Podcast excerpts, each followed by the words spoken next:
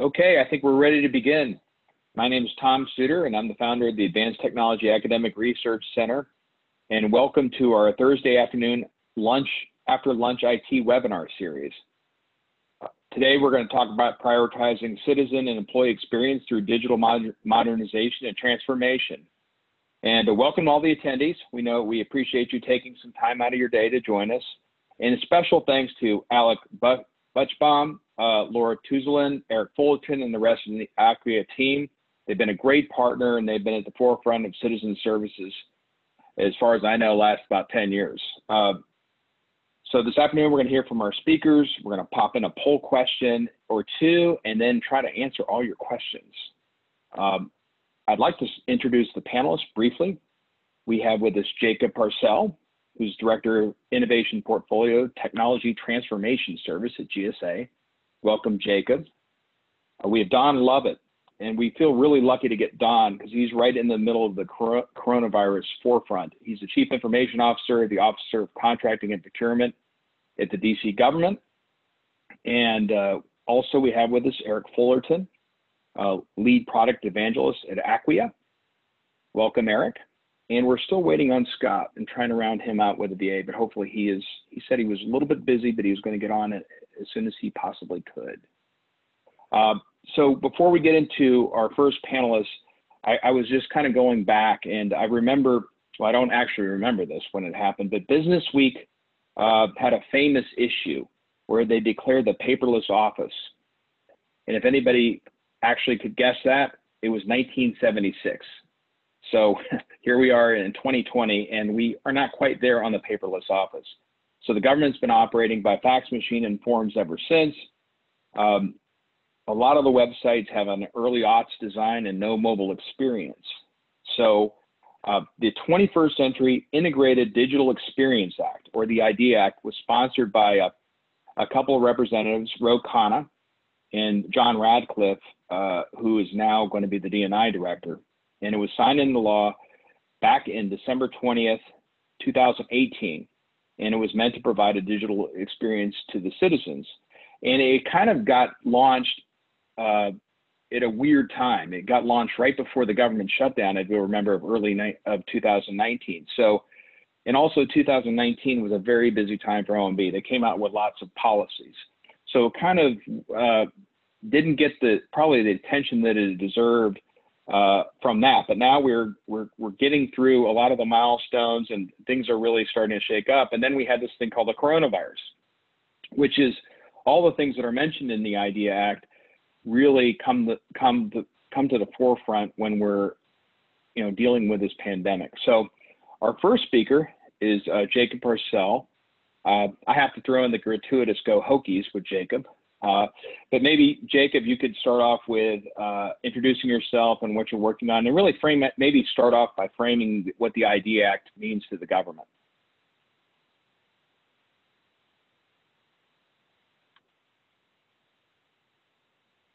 Jacob, I can't hear you.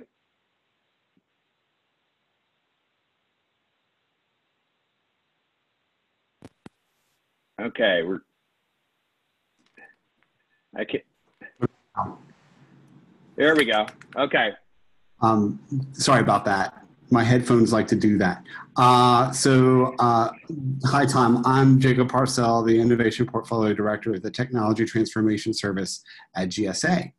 Uh, within my portfolio, we have a couple of products that I'm very proud of. We have challenge.gov, we have digital.gov, and we also have the US Web Design System, which is um, something that's very pertinent to the 21st uh, century uh, IDEA Act. Um, as you had mentioned, the 21st Century IDEA Act was launched in 2019 or 2018, uh, December late, I think December 26, 2018, if uh, memory serves correct. Um, and it requires agencies to update their digital experiences. These include websites, but also uh, non-digital services and talks about digitalizing them. Uh, my, my role has really been on the website modernization, which is section three. Um, and at the end of last year, uh, agencies were required to report to Congress their uh, website modernization progress. And there were six or seven pieces in the website modernization uh, section they were supposed to talk about. Um, one that I one one thing before that that I'll talk about before website modernization, I think some people may be interested about here is there's also the non-digitized services that the 21st Century IDEA Act talks about. And there is a report due, I believe, at the end of this year that talks about how agencies are going to update uh, non-digital forms and things of that nature. And that's something that we'll be seeing more of hopefully by the end of this year. Uh, but really what the work has been on in the last year, year and a half has been on that website modernization piece. Within my portfolio, we've been uh, looking at our websites, I mentioned challenge.gov and digital.gov, uh, and how we plan to modernize them. And I believe that uh, everyone across the federal government who owns digital properties has been looking at how they're going to make them more searchable, more mobile friendly, more user friendly, and things of that nature. But as you mentioned, I have a very special role within my portfolio because we have been involved in the um, in the U.S. web design system. There's Section 3E talks about conforming to something called the uh, Technology Transformation Services US web design standard. And what we've thought this meant was the US digital, uh, US web design system. And we spent a lot of work engaging with agencies, a, a lot of digital leads across the federal government to decide what this meant. And what we did at the beginning of this year, uh, January 23rd, is we released what we called the um, the, the US web design principles. So the US web design system um, has um, these website standards that we released in January. They encourage agencies to use the design system to deliver a great digital experience by integrating design principles, following user experience guideline, guidance, and using design systems code. Agencies should adopt the system incrementally and prioritize implementation to align with the priorities identified in 21st century IDEA and since, so the web design system was really known as a, a code repository to help you uh, create a nice looking website.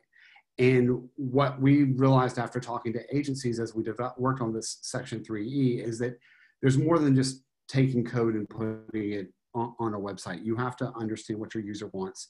You have to understand design. So we've seen a lot of success with this and i can i know after the uh, webinar today they'll be sharing some resources you can go to digital.gov um, and see some of our uh, content on the 21st century, 21st century idea. Um, there's something we call this week's idea. Um, this week we've created something that's on who's on your digital dream team for example. That's an article about who you should include when you're creating a good digital experience. Um, but since the release of the web design system uh, design principles and website standards, um, we've seen an increase in uh, US web design powered sites 55%. We know that 50 agencies are using the code and we're working with agencies to meet customer needs. And what we recently released was um, a form components section of the US web design system. And Tom, I know as you know that updating forms is a key uh, piece of the US web design system. And the form components, yep. for example, uh, support this goal. And you know, you can use it as a toolkit. It has principles, it has guidance and code to help you build out these things. Um, and I would go in deeper, but I know we have three or four other folks that would like to talk about what they're working on. So I'll I'll pass it on, put myself on mute, and hopefully next time when you call on me, my microphone will actually work right away. So okay. Okay. It we'll get back to you with some questions, Jacob, and and um, the next panelist we'll go ahead with Don Lovett and uh, see what's going on. The, he is literally on the front lines of this COVID response, and uh, really excited that you could be on, Don. I think you're on mute. There you go. Thanks, Tom. I, I really welcome the opportunity to share some of the things we've done in the District of Columbia. You know, being in the midst of all of the federal agencies, including GSA, gives us a tremendous body of knowledge that we can leverage. So although we're not required to follow the IDEA Act, we certainly see a lot of applicability to the things that we're doing with both our citizens and other interested parties. So I want to share a quick case study. We've engaged in a new transparency site that really provides a lot of transparency around the procurement process. And, you know, depending on how the time works works out, I'll be happy to share a little bit more about that. But it, it really follows the design principles of the IDEA Act in that we've worked hard to make it accessible. We ran through some of the GSA program and other tools to make sure it's 508 accessible. It's a consistent format. So we've taken five distinct pieces of information and combined them on one website for the public and our, our supplier community. And those five pieces of information are our long-term plans for procurement, our acquisition plan, our current plans, our current solicitations, our awarded contracts, which, you know, we can talk a little bit about how the awarded contracts are becoming more and more digital by the day as we're able to implement more electronic signatures, which allows those contracts to be more searchable for the public. And then our procurement um, activities, purchase orders, and uh, finally the payment pieces. And so that this is really an exciting time. We've had tremendous response to that website. Over 18,000 hits have, uh, you know, been able to research things in a new way. It's more searchable than the information ever was. We're now able to provide uh, what's called a, a NIGP code, which allows particular vendors to see if we're buying what they're selling as opposed to just a massive amount of procurement. In, in the, the procurement agency of which I'm the CIO, we procure goods and services to the tune of about $5.7 billion a year. So it's a massive amount of procurement that takes place. And we have regulations and standards that we follow from a compliance aspect and from a professional um, procurement activity standpoint as well. Um, we really engaged in a user-centered design and we're able to enjoy some of the benefits of a mobile-centric or mobile-capable website that people can utilize from any device from any location. So, you know, these are exciting times. I really um, continue to learn from my colleagues that are, you know, sharing their their programs and you know hope to continue to leverage some of the great things that are happening in the federal response to this important uh, regulation.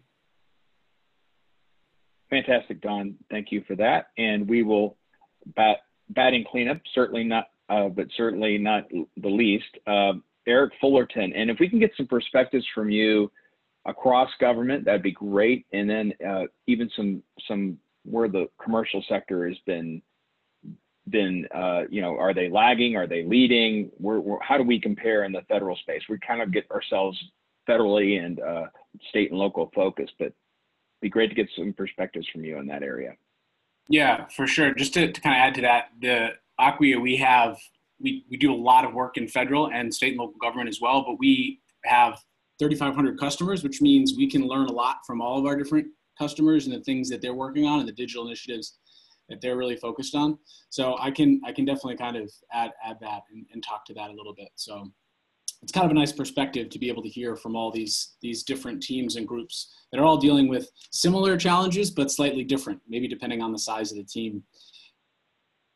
And I think you know what we've seen. It's it's yes, it's this act. It's also you know COVID nineteen, but the, the concept of digital transformation and being able to engage more effectively in digital has really gone from this like wouldn't it be nice if we could roll out a, a, good portal or a great experience or a new microsite to in some ways this is the only way to effectively communicate with constituents today? And that can be a little scary but it's also a really interesting opportunity for because i mean right now people are relying really really heavily on on federal agencies and government agencies at large to provide them with absolutely critical information. And I think, you know, it's interesting when we think about the expectations and how a lot of times we have these quote unquote digital leaders or innovators who at the top of the market in a commercial space really drive consumer expectations. But as someone who's building an experience or building a site for you know, the government, you still have to kind of meet certain requirements. Maybe you don't have to be the Spotify's of the world and you don't have to be the Amazons in the world, and that's okay. You shouldn't try to be.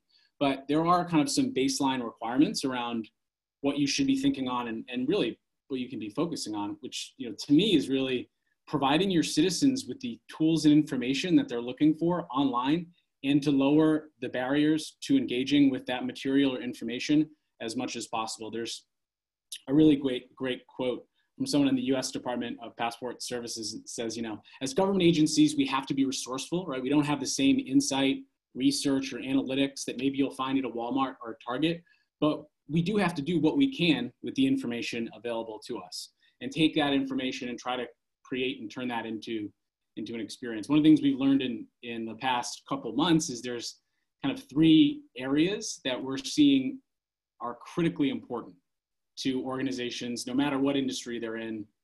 The ability to stay up and on and available, and that includes the protection and the security, of course. We're seeing massive traffic spikes, maybe lots of people coming to certain pages or certain materials that they either, that maybe they hadn't hadn't before. And I think we talked about this in some of the prep, the amount of the spike increase in the engagement on a lot of federal sites and, and properties, which I thought was not surprising, but still a little bit validation there. And the other piece of this was this concept of being able to build new properties or sites or portals or whatever it may be really quickly and efficiently. And that's something that we've fortunately been able to see our customers be able to do. Um, you know, I have a couple examples here. Actually, I know this is not federal, but the city of Boston rolled out a new coronavirus information page, very specific, very specific information. They were able to roll out a new site in two days. And if you can't move that quickly, you're no longer going to be the source of information that people are going to be looking to. So yes, you want to be up and you want to be secure and you want to be protected, but you also need to be able to to move and build really, really quick and, and really fast. And some of the ways we see that happening and folks being able to do that is, is thinking about cloud architecture, of, course, of course, from a compliance perspective and from a, a protection and security, making sure that you're fully secure and you can meet all those different regulatory requirements. But also a focus around open source technology. And we see this a lot, especially in bear markets or potentially in downturns. And actually, Acquia was founded during the Great Recession, which is maybe not the ideal time to found a company, but if you are in open source, as we are, we actually saw massive increases in adoption around open source because everyone has to do more with less. When you have an open platform with, you know, they, we're talking a lot about accessibility, making sure that you can create experiences that are accessible for everyone, but also to be modular and customizable, but still with that balance of security and compliance. I think that's something that's absolutely critical and we're, we're seeing that validated today. And I think the investments or decisions that are made today, they're not just going to help you provide the right information during the COVID-19 crisis. They're going to prepare you to respond to this act, but also to, to deliver a better experience online in the future. So it's not just how do I get through the next three months? It's how what can I do in the next three months to help that while positioning myself for for the future. Um, I'll, I'll kind of pause there. I think that I've covered where I, I wanted to go. Yeah, that's what, that that's great, Eric. And, and it, it really is lives at stake. You know, getting up a website, people don't think of that, but the government is really key in delivering these services that, that you know, yeah. that affect people's lives. Um, I'm going to ask a few questions, but we do have a Q&A box for any of the audience that wants, that can, that come up with the, any ideas for this uh, panel that we have. And uh, I'll ask a few questions, then we'll, we'll tee up the poll, Alyssa. But the first question I have is what has changed because of the pandemic uh, as far as workplace uh, and, and, some of the systems that you have have up? What specifically has has happened? And maybe I'll start off with you, Don, because I know you're dealing with uh, Washington D.C. and all the systems you had to stand up. You know, that's a that's a great question. I mean, everything has changed. The pace of work in the district government even though people are not visiting the office, I believe in most, if not all agencies has increased. You know, the focus on trying to serve the citizens through whatever vehicles are available is at everybody's um, focus point. So we've been able to move roughly 18,000 people from office workers to teleworkers in a matter of two weeks. And I really credit our CTO, Lindsey Parker, and her team for really accomplishing that in short order.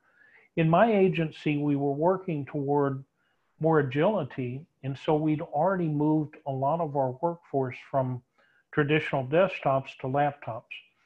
Sounds like a small thing, but it makes a tremendous difference when people are now asked to work from a remote location. We have opened up where needed some additional VPN capabilities that allow some bring your own device capabilities. But, you know, in, in the government, we tend to want to focus on government oriented equipment because of the security profile and the capabilities that we can build into the operating system and the additional security tools that are that are involved. So it's been a tremendous effort to, you know, move people to remote status. Additionally, in the district, and especially in the procurement, we're dealing with some new requirements. The personal protection equipment. We're having to source those types of commodities worldwide, where traditionally we've done a lot of work with local vendors in the spirit of economic development in the DC area. Now we find ourselves on the worldwide market trying to source personal protection equipment, medical equipment. We've been in line for the ventilators, just like a lot of state, local, federal government, FEMA, FEMA responses. So really trying to keep track of what's available where and balance the things that we can acquire with the things that are needed to keep our residents and workers safe is critical. As you probably know, the District of Columbia has its own police department and has a fire protection. So we have first responders. So it was critical that we get the equipment in their hands as early as possible because they're on the front line of dealing with people and the um, you know adverse things that can happen in the pandemic from a health standpoint, from a public safety standpoint, and really being able to stand up additional hospital capabilities.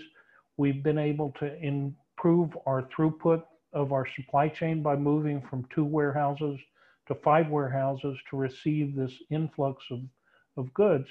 And all of the systems that you wouldn't necessarily think of that are now more stressed by the pandemic, everything from the unemployment systems, the procurement systems that I mentioned, the receiving, the um, education systems. We've gone to, you know, a lot of remote training with the uh, schools, and the same for our internal employees. We've been offering classes using collaboration tools. And, you know, although some of that was done before this situation, it's really stepped up dramatically in the last two months.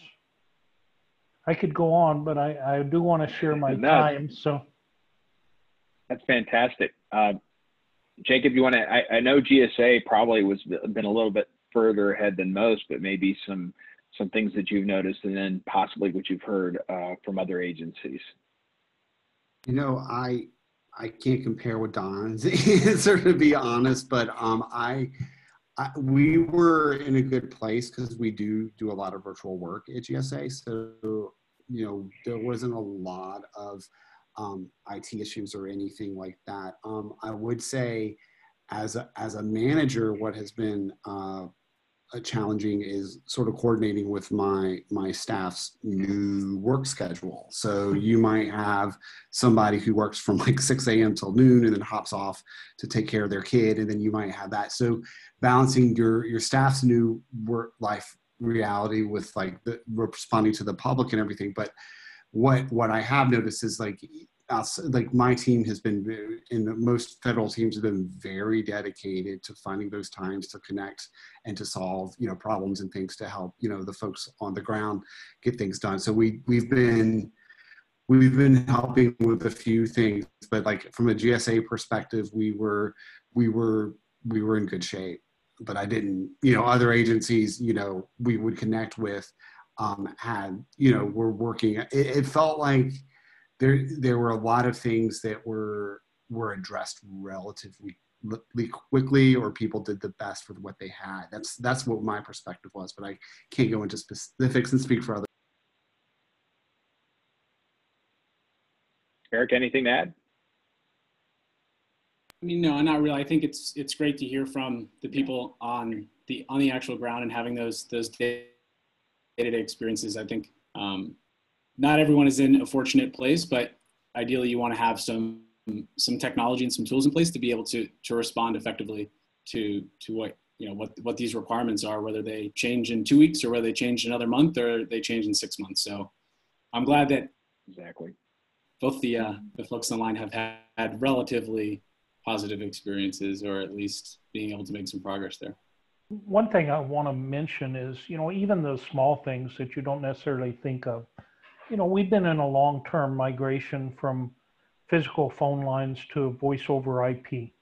And so this has clearly been one of those times when having the voice over IP has helped us dramatically. Additionally, we've started to virtualize our call centers. So we have call centers. We have a 311 and a 911 call center that are, you know, quite large in volume. My agency has a call center for our supplier community and for people that are, you know, struggling through the procurement process or have questions or need answers.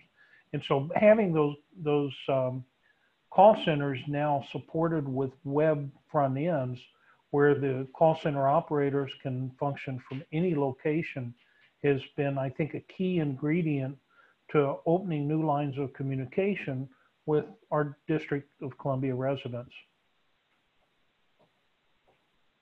Does anybody want to comment?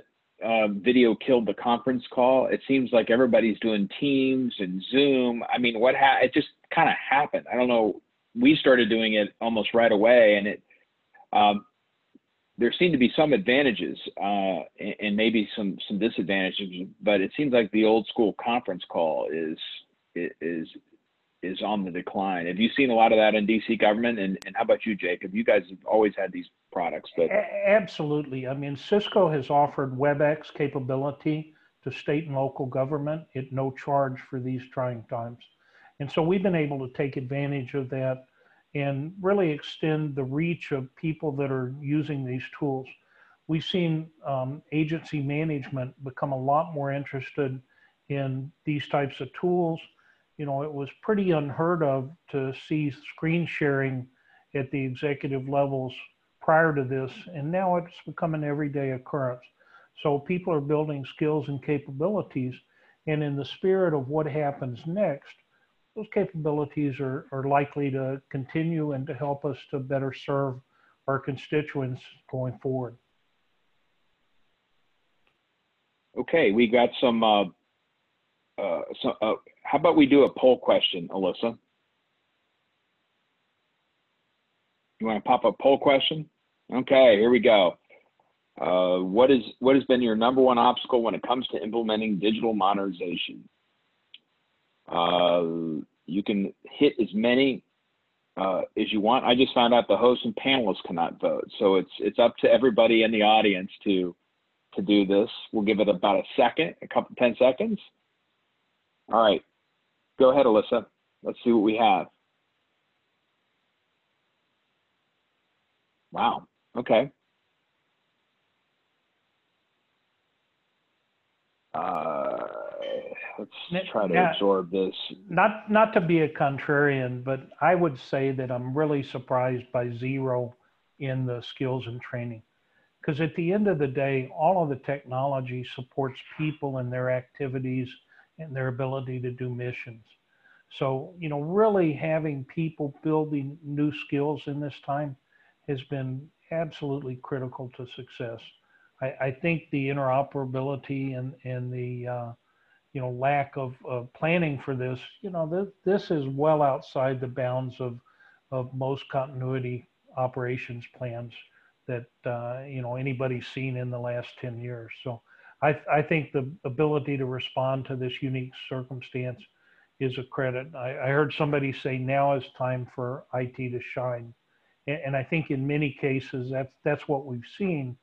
But at the end of the day, we're supporting the mission and the people on the front line that are executing you know, what the government services that people expect um, and need in a efficient manner. Yeah, one of the things in that poll is, is about the planning. I know a lot of agencies um, that they dust off shovel-ready plans for for this digital transformation. Do you think? Uh, let's go to an agency that isn't quite as mature as another agency. Where where do you get started with these with this plan? What did how you know where do you, where do you get started? And Jacob, we've dealt with this on mobility and digital for a long time. What would you you know, besides getting the resources, where, where do you start? I, I think you you have to look to see what is popular in the private sector or what other agencies are doing that's cutting edge and try to point yourself that way. Um, I do think, you know, when I looked at that poll, I see strict lack of strategy, I see lack of prioritization, but the, the, it seems like an uphill battle when you have these old systems or these old web systems. You know, there's a there's a number of different uh, content management systems. We've seen a number of ways that people are still building websites that you wouldn't think people are building websites. So I I think it it has to start with like what's what's new and what's long lasting. Do we go open source? Do we just take out this legacy thing and go open source and build off of something existing? But then you get into like, well, how do we do that? We don't know how to do that. So I think it goes back to Don's point of how do you get, you know, training to do those things. So, you know, we, I find that the folks who want to do the bigger stuff that know what they're doing, they would generally say it's my project's not a priority. I could take you from zero to 60 in no time.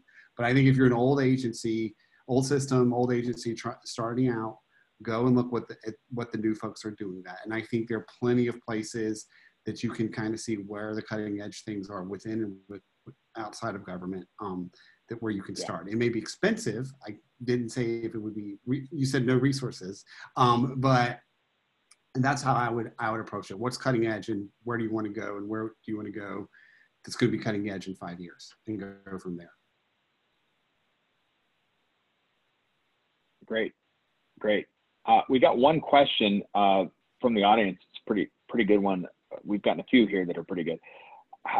And, and this one is directed to you, Don, but I think that everybody has an opportunity to chip in on this. But uh, how's DC planning to prioritize their IT work and procurement with the budget issues that the city is facing? And I think we can input GSA or DOD or anybody on that one. But uh, how do you balance that out? We'll lead with you, Don, since it was directed at you.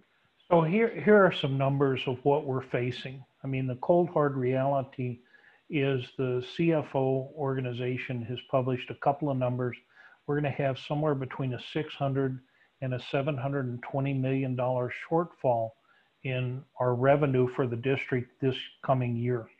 So that's a staggering amount of money that is not going to come into the coffers that allow us to provide goods and services. So we're, we're taking a very serious approach to the budget issues. We're looking at everything from software licensing to contractor use to, you know, really trying to share some um, capabilities across agency agencies. One, one of the things that's really come out of this, and we, we stood up a emergency operations center in the district in the, the very early days of the pandemic and so I think that's driving some new relationships between people from different agencies that are going to live through the, the next phase of operationalizing some of the new normal. And I think the new normal is going to be the collaboration tools that we're working with are going to be more leveraged. The things like the content management platforms to build websites, new content, new information, those are going to continue to be leveraged. So it, it's really going to be a challenging world in all of the state and, and local government jurisdictions over the next couple of years. I heard one of my colleagues in um, in one of the western states say that their their unemployment system generated more demand in one week than it had generated in the prior year. So we're kind of faced with the demand imbalance between what we need and are being asked to do with the resources. And so, you know, the theme is going to be, you know, let's squeeze more juice out of what we've got. I think the comments about open source, leveraging best practices, you know, certainly I'm, you know, here on this call interested to see what we can leverage from, you know, some of the government um, work that's already been uh, done. You know, this is no time to be reinventing the wheel. It's time to leverage the best practices and the things that you've seen other people be successful with. And yeah, sometimes you need to put your own little spin on them. You've got maybe a unique requirement, but you know, let's do an 80-20 with the capabilities that are already built. We're, we're really adopting a crawl, walk, run strategy that says, you know, we can crawl with some new functionality. Let's pilot it, get it out there quick as opposed to perfecting it, and then run to make it a little more robust in the uh, you know subsequent releases and subsequent timeframes. Yeah, I want to jump in here. I feel like I, I didn't record it, but I wish I did because like these that type of conversation is is exactly what I was hopefully trying to at least allude to earlier when we think about open source, we think about shared innovation, we think about the concept of of community, which is being able to use and leverage modules and tools and capabilities that maybe you didn't even build, but someone else did that you can use and you can apply and you can bring into your own custom you know, solution, whatever, whatever that may be. But having like that, that flexibility to really manage and make sure that you can meet your own unique requirements.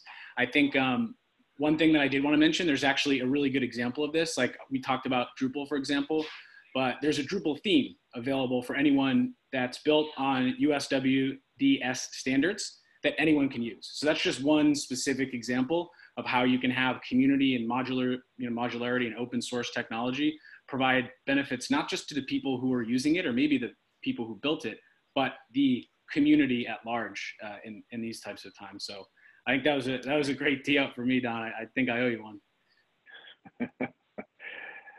Jacob, anything? Yeah, the community thing, you know, I mentioned digital.gov earlier, and we have 25 community, communities of practice working on a number of things, but there's usability, there's user experience, customer experience, you know, there's a web managers group.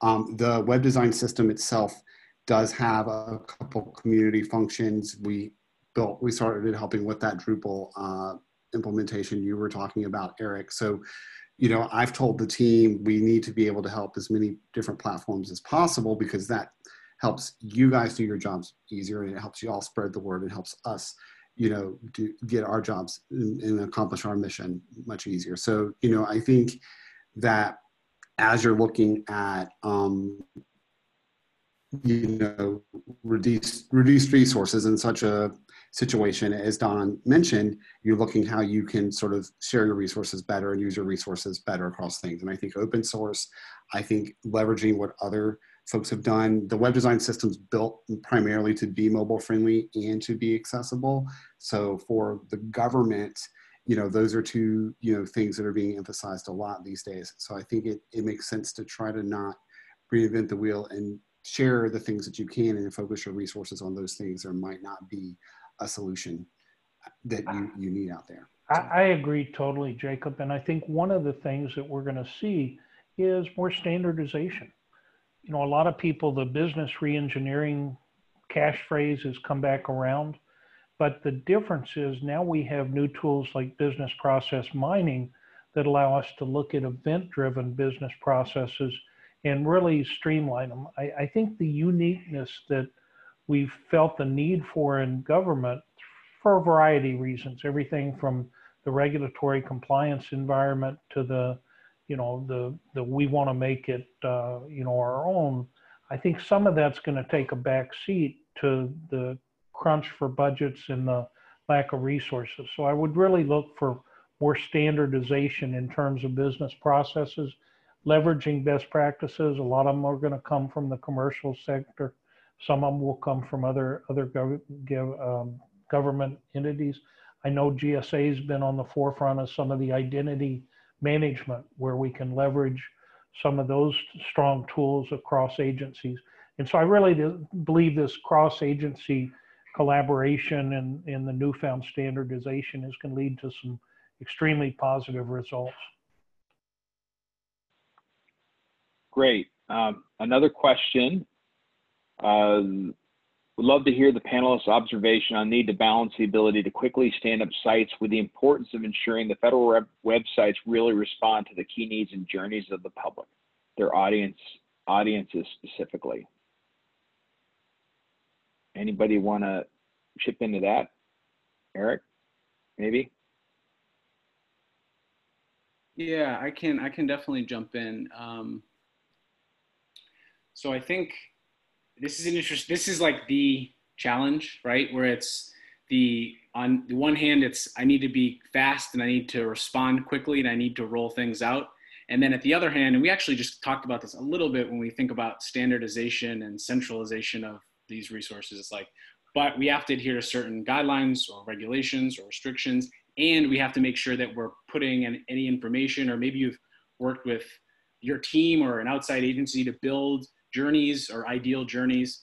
Um, I think it's it's very honestly it's it's not the easiest problem to solve, but it's a good combination of technology and strategy to say once you have those things, you need to be able to build them really quickly. It means that you can't necessarily just have you know your your team of developers in a corner building these things and not actually having interactions with other departments and, and groups that are actually responsible for for the experience. Too often you know, we have these different silos that exist, whether it be government or whether it be in retail or anywhere, that we create an experience in this room and then we roll it out and then that's either it's not on brand, it's not reflective of all this great work we did for, for customer experience research, or it's not reflect, you know, so it, part of it is around technology and having the tools that you can work interoperably and, and get things up quickly while still maintaining the compliance, but also the, the insight that, that marketing teams or, or other CX teams are, are working on. So part of it is tech, but I mean, a lot of this is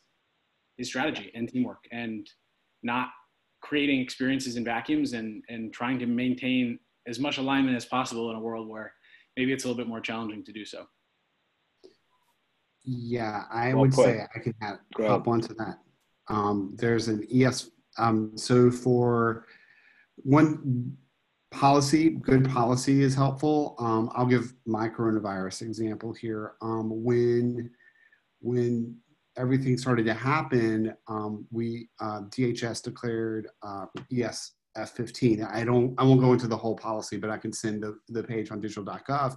And basically, what this said is that DHS kind of and HHS kind of control what the messaging should be for any web agency website that goes up around coronavirus. So that means if GSA has a website, this here's how you'll structure it. Here's what you're saying. You won't say information about this because that's HHS's lane, so on and so forth. So it simplified how we were building these websites, each agency, if they needed to. one. Because you know the, the stimulus packages required other agencies to create coronavirus websites. So that's one thing that's very helpful. And we still had to remind everybody that like, hey, this policy exists. And Digital Gov was the place where, where you could see all that guidance. Um, I, I really like this question. I'm glad you asked it to us. I think, you know, coordination is important, but also just being very aware of what the website needs to do to complete said task or tasks, if that. So I think the simpler it is generally, the better because once you start to build in too much complexity, that's when you start to confuse the user. And if you have a website that does a bunch of things, you have to ask yourself, like, does it need to do all those things? Or is it, is it, does it just need to be a simple website that does this, this, and this? So that's my I, I think in the spirit of kind of humility and, uh, you know, really learning from, from this, things that we didn't know in advance, you know, some of the colleagues that I've run across point out new challenges and new insight that, you know, would have never occurred to me. An example is records management. So the record management life cycle is very critical in government operations because, you know, you are the, the single source of authoritative truth on certain events that occur. And so some of the new technologies may be a little bit at odds with some of the emerging technologies such as AI and blockchain. And so as we really, you know, try to think through the rationalization and what were the original objectives of things like record management, and do some of those objectives get modified based on today's world and today's tools. I, I think that's going to be the dialogue over the next two or three years. We could do it. It may throw a compliance variance in the mix, but that may be okay because it meets the right objective for the for the mission.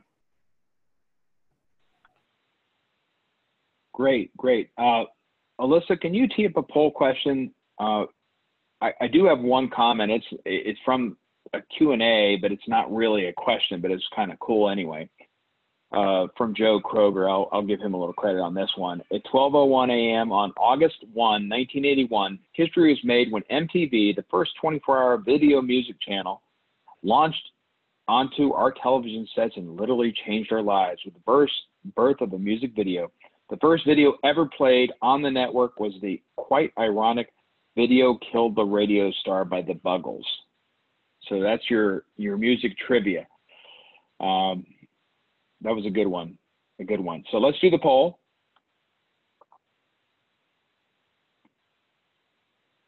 Does your organization have any current digital modernization plans? Are we working on a strategy? Developed a strategy but haven't implemented it yet. We have implemented the strategy. We want to develop a strategy. We have no plans. Okay. We'll give it a couple seconds. I don't know how many people are going to say we have no plans. I don't know. Is the poll I know from or? ATARC's experience.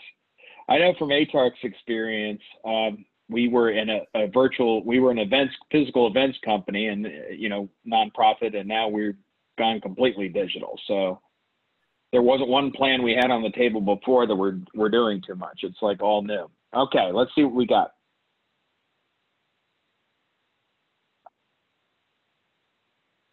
Okay. So we've we've got a almost a majority that are either in developing a strategy or developing a strategy and have implemented it, which may be it's getting shovel ready, but it isn't there. We have implemented a strategy. Okay. Well, I feel a little better that 0% we have no plans. I was hoping that would happen. So we're not really too far into this. We've got a ways to go. I, I think that's what we, we, my takeaway. What any other comments out there? I'd be curious to know the people who have implemented their strategy, what their next strategy is. Is there a new there technology they're going there to go, you go. After?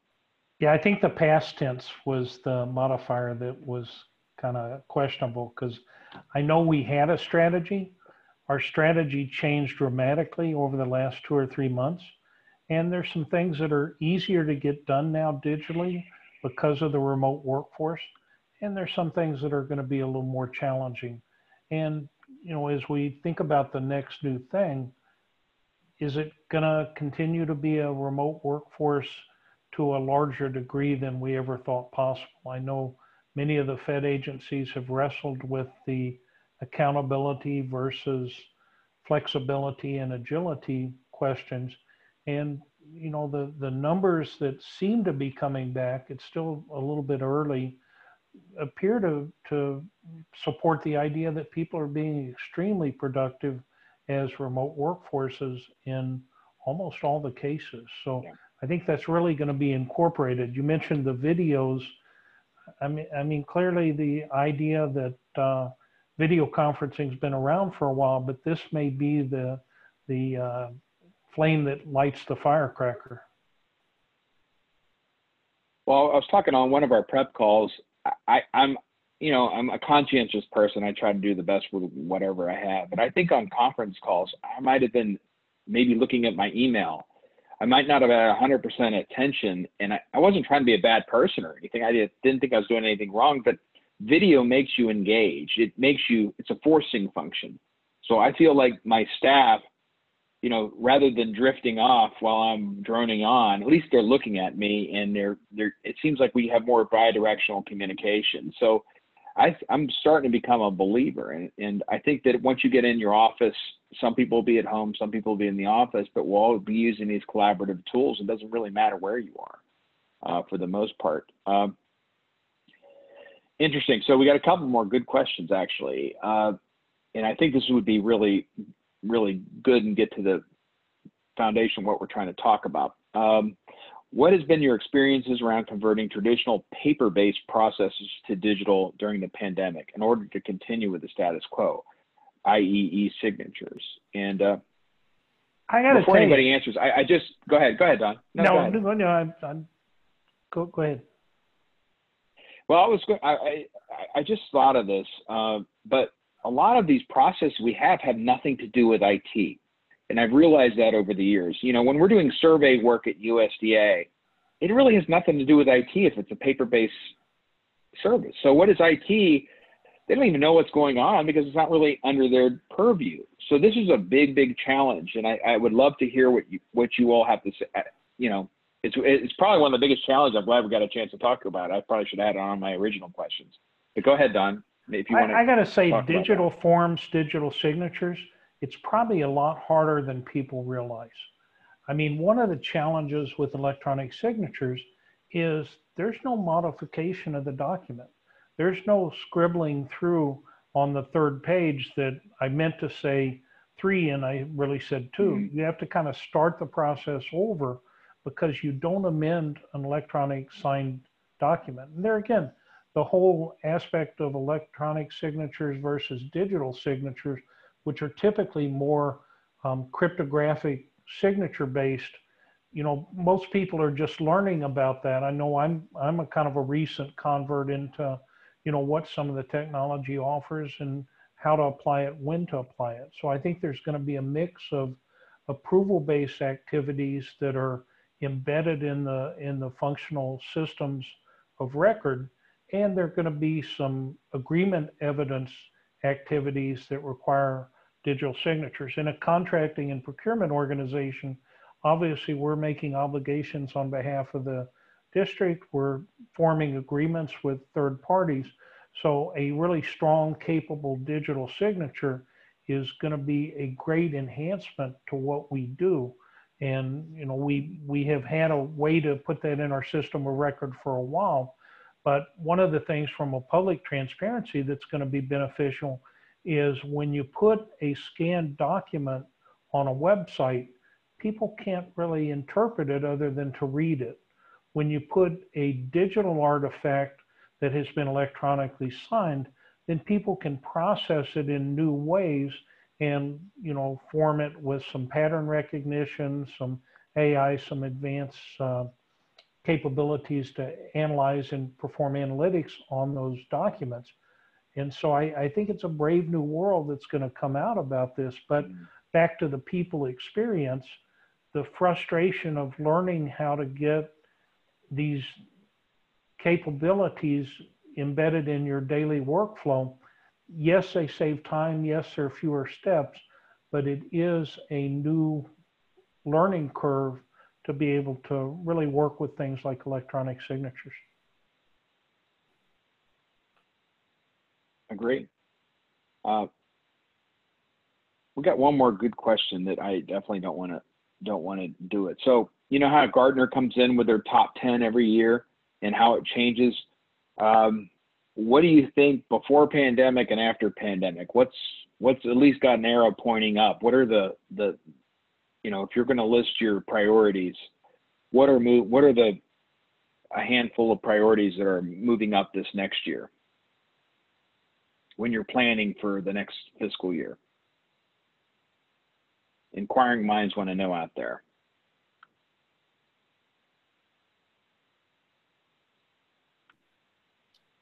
I can take a crack at it, but I know Don, I know you're, yeah. you're probably thinking about this every day. So if you want to lead off, I can jump in after.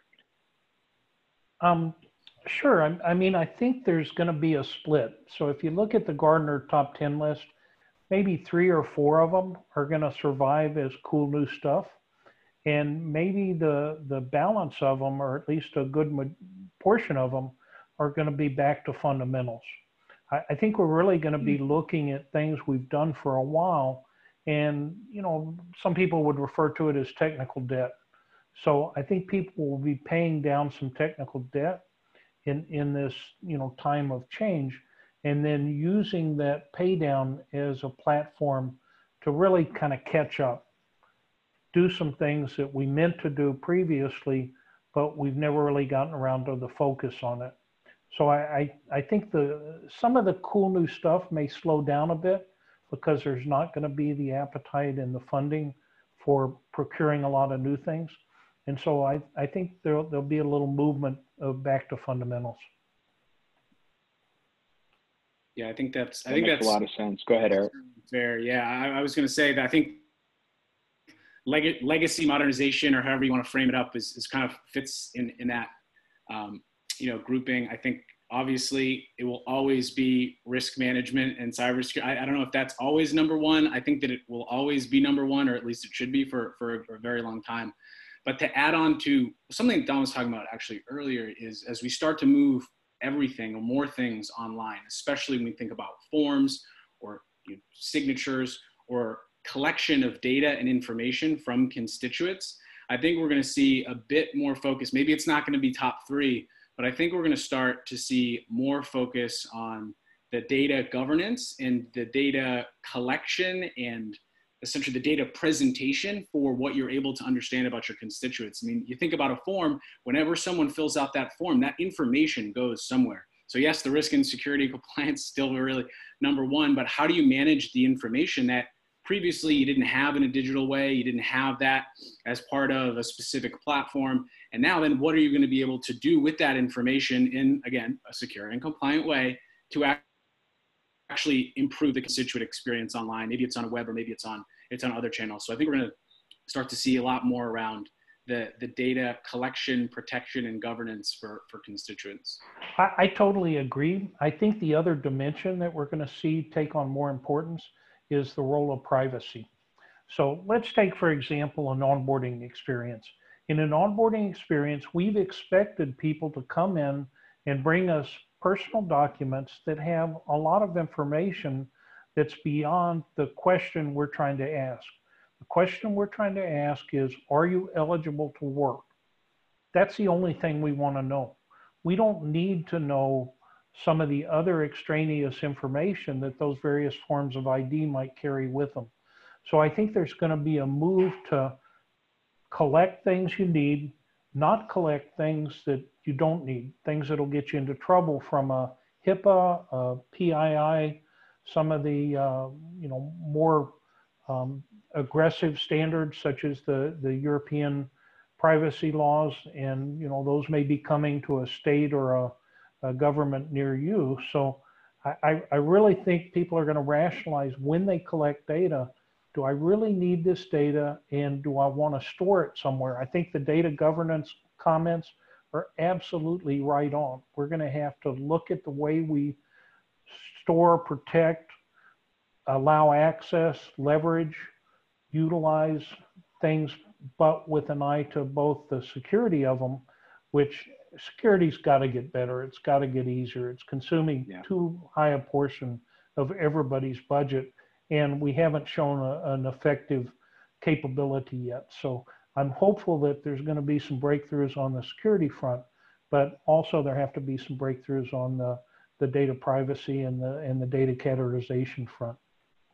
CCPA will roll out soon as well. Um, that's it. That's something that I don't think these things are not going away. Like California might have been the first to roll out these types of privacy regulations. GDPR happened a couple years before that, but if you're even if you're not in California, you need to be thinking about things these things because we're not just planning for next month, right? We're planning for what we're going to do next year and in the year beyond that, and try to be able to be agile to to meet those requirements, which maybe And things things like the right to forget.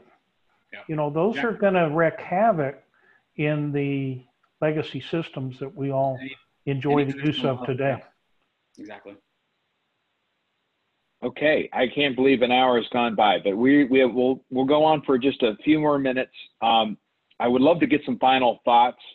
You know, one of the one question we got is when do you think will will the IDEA Act help us transition to a, a, finally transition us to a paperless off paperless government? And I would love to get a prediction. When are, are we going to have? When is when are we going to have a paperless office? We've been saying this since 1976 where will we be by the end of the year and and where do you know it'd be great to get some feedback just for fun go Well, ahead don I, I, I actually came from the commercial world, so I have many, many more years in commercial than I do in the in the government space. In in when we started our digital transformation, the first thing I did is I went and I acquired high volume, high capability scanner printers. So the idea is the first step to reducing paper is to make paper so ridiculously easy to use that people are no longer hanging on to it because it's a scarce resource. So once printing and scanning and those kinds of things are not scarce resources, then I think people can make the mental pivot to why did I print it in the first place? I could have captured it in some digital artifact like a PDF file. I can put it on the cloud where I can get to it from any device. Yeah. So I, I think paperless is going to be it's going to come about, I think, differently than any of us could forecast. I think a lot of smart people are going to work on it and try to get us there. And I think for the people that are working to, to meet the mission, it just has to support an easier pathway to what they need to get done. Right. Jacob, anything you want to add? Yeah, I mean, I could argue that I have a paperless office not by choice these days. So I, um, I think I'm finding there are a lot of less things that I print out just from a personal perspective. Yeah. Um, I think people who don't have printers right now in their house, you know, you're you've heard about that. So I think that for me, I would um, say that we'll be closer, but we've already gotten closer just in the few, last few months. Great. 2023. Eric, I'm giving you the last word. yeah, 20. That's my guess, and I'm and I'm sticking to it. Um, yeah, I, I, mean, I think it, will depend on the department and and how how quick they move, and and like I, I do think it's interesting actually, Jacob. I wasn't thinking about that as directly, but a lot of people don't have printers at home. They haven't printed anything out for months, and now when they get back to the office, they're probably less likely to to do some of that printing. Um, there you go. So I think that's funny. I did have just kind of one other final thought. I know we, we talked a little bit about you know the community and open source and all those types of things. And I guess I just wanted to you know to mention something that I am, am pretty excited about. You know, we we work with a lot of great organizations at Acquia, but one of the things you know sometimes they create these amazing digital experiences on multiple channels, but what we've seen recently is that we've been in a we've been put in a really fortunate position like we're the i'm pretty proud that the company is you know has the opportunity to support the communications missions of government agencies and organizations uh, in the private sector and in, in, in government. And they're, they're playing a critical role in supporting the country through this crisis. I mean, there's a bunch of examples that I could share about who they actually are at the National Institute of Health, the Department of Health and Human Services, the Bureau of Economic Analysis. But really, for me, like that's kind of a feel good thing to, to be able to be part of. And I'm, and I'm just, I, the reason I said it, I hope it didn't come off in the wrong ways because I'm actually kind of proud that we did and we're able to be in a position like that. That's fortunate you, sh- you should be proud. Uh, well, thank you, Don, Eric, and Jacob. This has been a great discussion, and uh, thanks to the audience. Uh, great participation and uh, great questions, and and it was most people have hung around the whole time, which uh, we must be doing something right. Uh, so we'll see you next week Tom, at our next webinar. Go, oh, go ahead. Oh, I just had one more. Question. I'm actually I went to I had I went to James Madison University, so I know Jacob is a, is a Hokie. So I just wanted to end this thing on a. We started on a Go Hokies. I might end it on a Go Dukes. You know, just uh, couldn't resist. Yeah, my son, uh, my son's a Duke as well, and uh, he. None of my kids went Sounds to Virginia like Tech, so it's a good school. Good school. I like it. Well, thank you, Eric. Yeah, we'll keep that rivalry going, and uh, thanks everybody for attending, and we'll see you next next Thursday.